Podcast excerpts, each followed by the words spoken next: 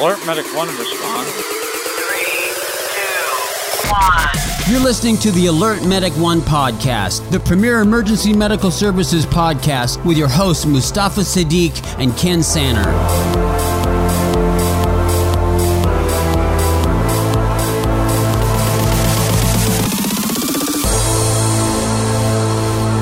Hello and welcome to the Alert Medic One podcast. My name is Mustafa Sadiq. And I'm Ken Sanner. Today we're going to be finishing up our series on vital signs by talking about something that maybe isn't considered a vital sign, and that is the EKG. Yeah, really not a vital sign, but it's a diagnostic. And we're not going to get all into different 12 lead, you know, findings, stuff like that so much, but we are going to talk about what the ECG is or the EKG. The terms can be used interchangeably. And it is a tool that gives us a lot of information and it can be used for more than just, you know, what is the rhythm, what is the rate. So with that, uh, I guess we'll kind of jump right into it. It's important to understand that the ECG really only represents the electrical activity of the heart, not the mechanical activity. Pulseless electrical activity is a thing. And while the ECG shows us what we should have happening in the heart, non perfusing rhythms and beats can happen, right? So you can have a non perfusing PVC or a PVC that's perfusing so poorly you don't feel it. You have anything you want to add to that, Moose? No, I mean that's that's the key, right? So I love how National Registry will always give you that one scenario where it's like this patient is pulseless and apneic, and they'll give you a normal sinus rhythm Mhm. on the static EKG section, and there's always a few people that say, "Oh, that's just normal sinus," and then move on, Right. When in reality, yeah, Yeah, PEA is a thing, so it's just something important to be aware of. You know, what you see on the monitor doesn't actually necessarily represent what's going on with the patient. So treat the patient, not the monitor, as we always like to say. So when we start to get into some of the A and P with ECGs, one thing to keep in mind is that cardiac muscle has several unique properties. I'm only going to go over three of them, but they are important. It's automaticity, which is the ability to generate an electrical impulse, excitability, which is the ability to respond to an electrical impulse, and conductivity, which is the ability to transmit the electrical impulse. So, cardiac cells all have these properties. Essentially, what we're saying is that one cardiac cell can initiate an electrical impulse, it can send it to another cell. That cell can then respond to that and transmit it again further or contract, you know, whatever the case is. So, the normal pathway of electrical activity in the heart starts out at the sinoatrial node. It then moves through the internodal pathways to the AV junction, the H, uh, atrioventricular junction or atrioventricular node. There, the impulse is collected or slowed and then transmitted into the ventricles through the bundle of His, the left and right bundle branches, and the Purkinje fibers. So it's important to understand that that's a normal flow of electrical activity. Sometimes things don't quite work out the way we want. We can have accessory pathways, you know, we can have parts that are blocked, stuff like that. But that's what's supposed to happen. The SA node has an intrinsic rate of 60 to 100 beats per minute or impulses per minute. The AV junction is the backup pacemaker site at 40 to 60 beats per minute. And then anything in the ventricles has an intrinsic rate of about 20 to 40. So just something to keep in mind uh, that those rates aren't always fast and hard, but uh, that's a general thing we find. When we look at ECG morphology, when we look at an actual ECG complex, there's a couple different parts to it. So we have the P wave, which represents atrial depolarization. It's normally upright. It's normally not notched or anything like that. That could indicate some sort of an atrial abnormality. After the P wave, we have what we call the PR interval or the PRI, which uh, has a duration of 0.12 to 0.2 seconds. That represents the travel time uh, of the electrical impulse from the SA node to the AV node. Following that, we have the QRS complex, which represents ventricular depolarization. A normal QRS complex is less than 0.12 seconds in uh, duration. So the next part we want to talk about is the ST segment. So this is the absolute refractory period where the heart's beginning to repolarize, but there's absolutely no electrical activity. Basically, nothing can cause the heart to discharge energy during this period. Then you have the T wave, which is ventricular repolarization. The second half is a relative refractory period, and it can be stimulated into depolarizing, which can precipitate ventricular fibrillation, which is why it's so important to make sure you sync your monitor when you do a synchronized cardioversion, because if you actually hit on that T wave, you could end up killing your patient, which is not a good thing.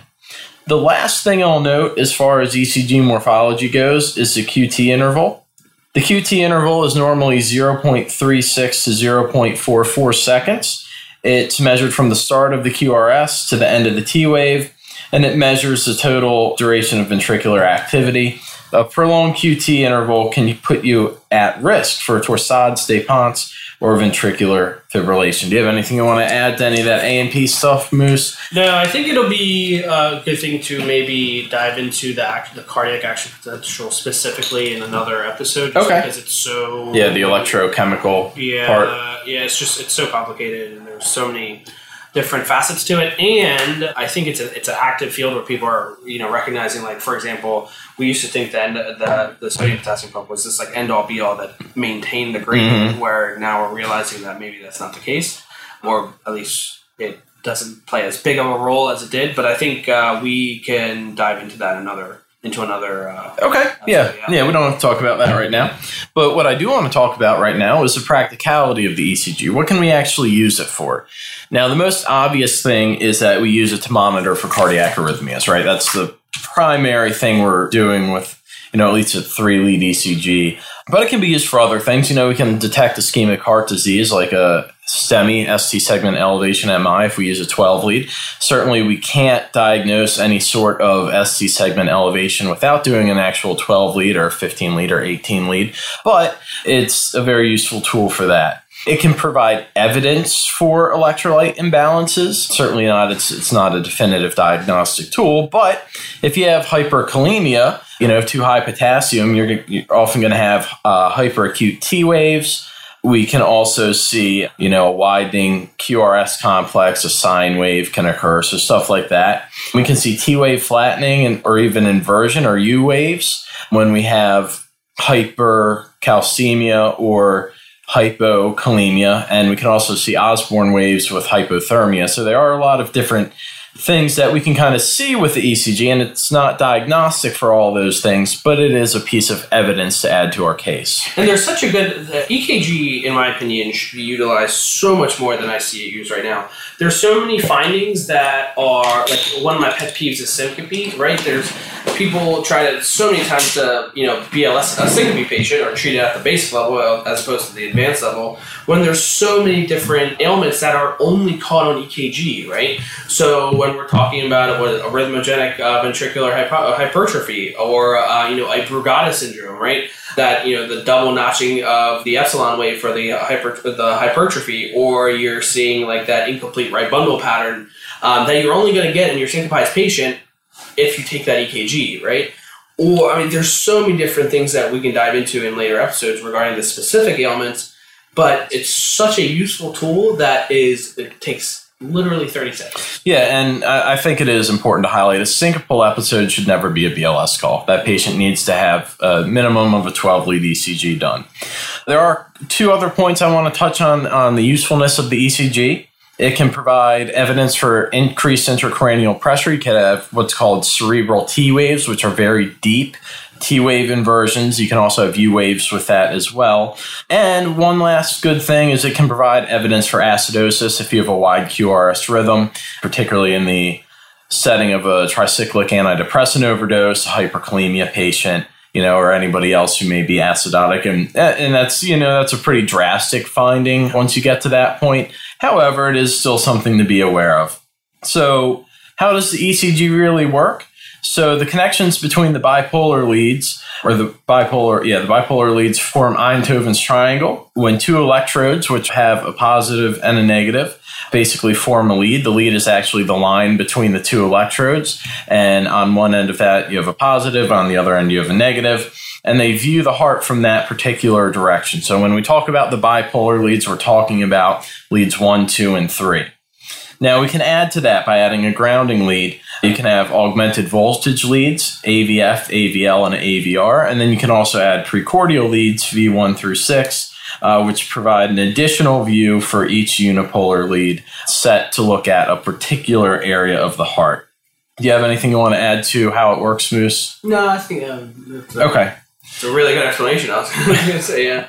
thank you. And I mean, but I will say that that's important, though, right? Like, so and I'll be the first one to say that that's not something I think about all day, but the Right. the, the review that you just gave, you know, for is something that is important to understand when we see a like what is the point of a flipped part, right? Mm-hmm. It's it, in that direction. It's you know in the whether it's anatomical or physiological, it, there's a, a difference in where the normal physiological wave is Right. and there's usually you know if we're in the in the scope of treatment that is a pathological thing that we need to notice Sure. Yeah. So just kind of to recap everything that I've said up till now, just remember the ECG has a lot of different functionality. It's vital to our practice as a paramedic. It can monitor rhythms, it can detect other dangerous issues. So it's important to remember your basics and remember your rules for rhythm interpretation and 12 lead assessment. And when you're in doubt on a rhythm, ask yourself what is the rate? Is my rhythm regular or irregular? Do you have a P wave? Is my PRI normal and consistent with each complex? And is my QRS wide and narrow? Those steps will really get you through to figuring out, you know, whatever your rhythm is. There are only a limited number of cardiac rhythms. You know, your your rhythm could only be one of so many things. So just keep that in mind. You know, a lot of people kind of get into blocks and stuff and they get confused. And where this is an EKG interpretation episode, but just remember that there are rules and rhythms follow the rules, and you can always figure out what it is if you know your rules well enough. the and uh, that's such a good point right and so i think ekg interpretation and i think this is a pitfall that a lot of paramedic students have is to understand what an ekg is you have to understand cardiac anatomy and physiology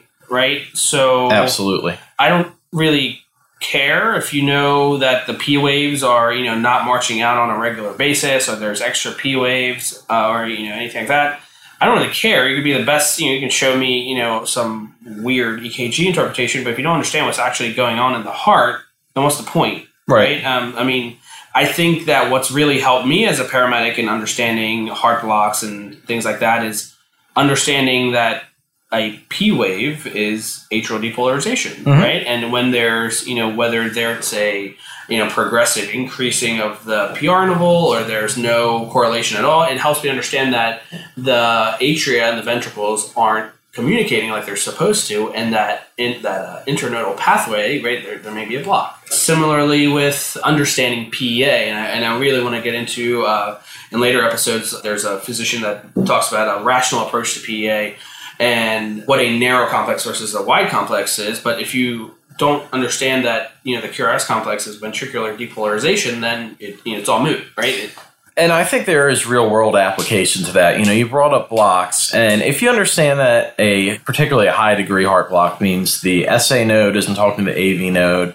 and there's some miscommunication somewhere in there, you can kind of guide your treatment because maybe you want to give atropine for this bradycardic patient, but if you realize that atropine works by blocking vagal stimulation, which would then allow the rate of the SA node to increase, well, if you have a third degree block, complete heart block, it doesn't matter if you increase that atrial rate to 200.